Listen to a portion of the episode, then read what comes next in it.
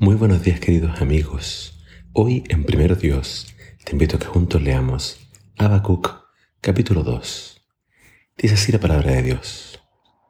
Subiré a la torre de vigilancia y me quedaré ahí a la espera de la respuesta que Dios dará a mi queja. Entonces el Señor me dijo, escribe mi respuesta en letras grandes y claras, para que cualquiera pueda leerla de una mirada y corra a contarla a los demás. Las cosas que planeo no ocurrirán tan pronto, pero con toda seguridad ocurrirán. Aunque pienses que se demoran en cumplirse, no te desesperes. Todo acontecerá en el día que he señalado. Los babilonios son prepotentes, porque son malvados, pero el justo vivirá porque confía en Dios. Estos babilonios arrogantes desean siempre el poder por eso se apoderan de naciones y de pueblos. Pero es tanta su codicia que parecen a la muerte, que nunca está satisfecha, aunque sean muchos los muertos. Viene el día en que todos sus cautivos se burlarán de ellos, diciendo, ladrones, pobre Babilonia, ya no podrás seguir haciéndose rica con los bienes ajenos. Por fin dejarás de robar y de acumular tantas riquezas. De repente, Aquellos a quienes oprimiste se levantarán contra ti, se vengarán de ti y te quitarán todos tus bienes. Te pagarán con tu misma moneda. Así como tú robaste a muchas naciones, habrá naciones que te robarán a ti. De esa manera pagarás por toda tu violencia, por todos los crímenes que cometiste en las ciudades del país. Pobre de ti, Babilonia, te hiciste rica con los bienes de otros y pensaste que ningún mal te alcanzaría por haber puesto tu residencia en zona muy alta y bien protegida. Por los homicidios cometidos, has llenado de vergüenza a tu nación. Al destruir a muchas naciones, te buscaste tu propio mal, cavaste tu propia tumba. Ahora la venganza la tienes en tu propia casa. Las piedras de tus casas claman contra ti y las vigas del techo les hacen eco. Pobre de ti, que edifica ciudades y pueblos con dinero obtenido por medio del asesinato y el robo, y que la única ley que tienes es la violencia. ¿No ha decretado el Señor Todopoderoso que las ganancias de la nación impía se convierten en ceniza en sus manos? De modo que de nada te servirá haber acumulado tanto. Viene el día en que la tierra será llena del conocimiento del Señor, así como las aguas cubren los mares. Pobre de ti, Babilonia, que haces que las naciones vecinas caigan y se tambaleen como borrachos bajo tus golpes, para luego burlarte de ellas al verlas humilladas. Dentro de poco tu propia grandeza será transformada en vergüenza. También tú caerás y serás humillada. El Señor desatará sobre ti su juicio. Cortaste los bosques del Líbano, ahora tú serás cortada.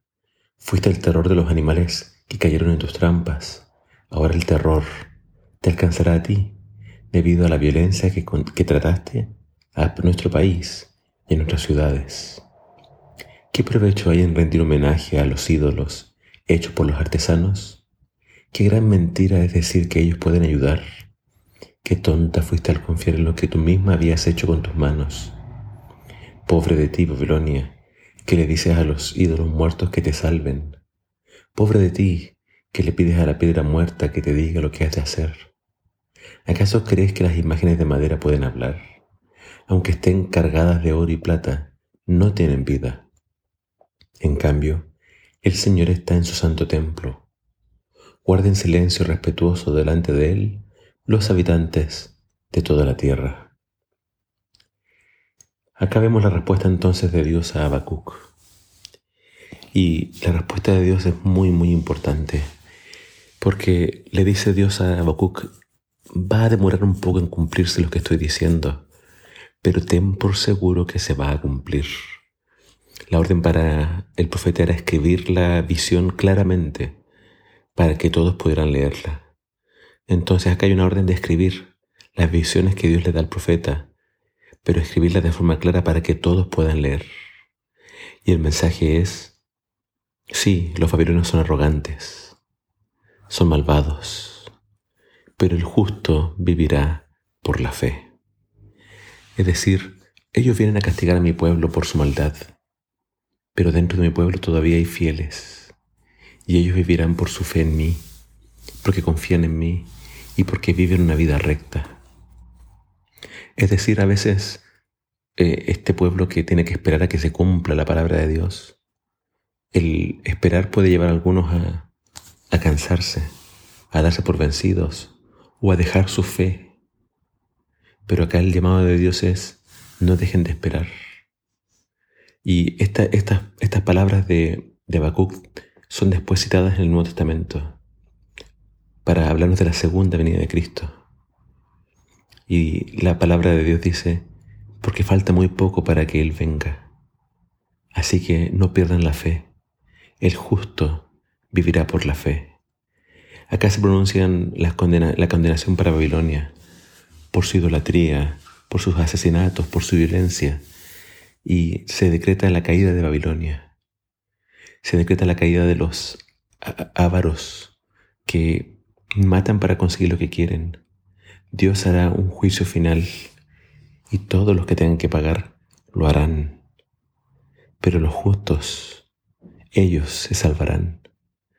El libro, eh, el capítulo termina hablando de que Dios está en su templo. Los ídolos y las naciones pueden hacer el mal, pero Dios en su momento mostrará que Él es Dios y Él entonces dará el castigo a los malvados, pero la salvación a quienes creyeron en Él.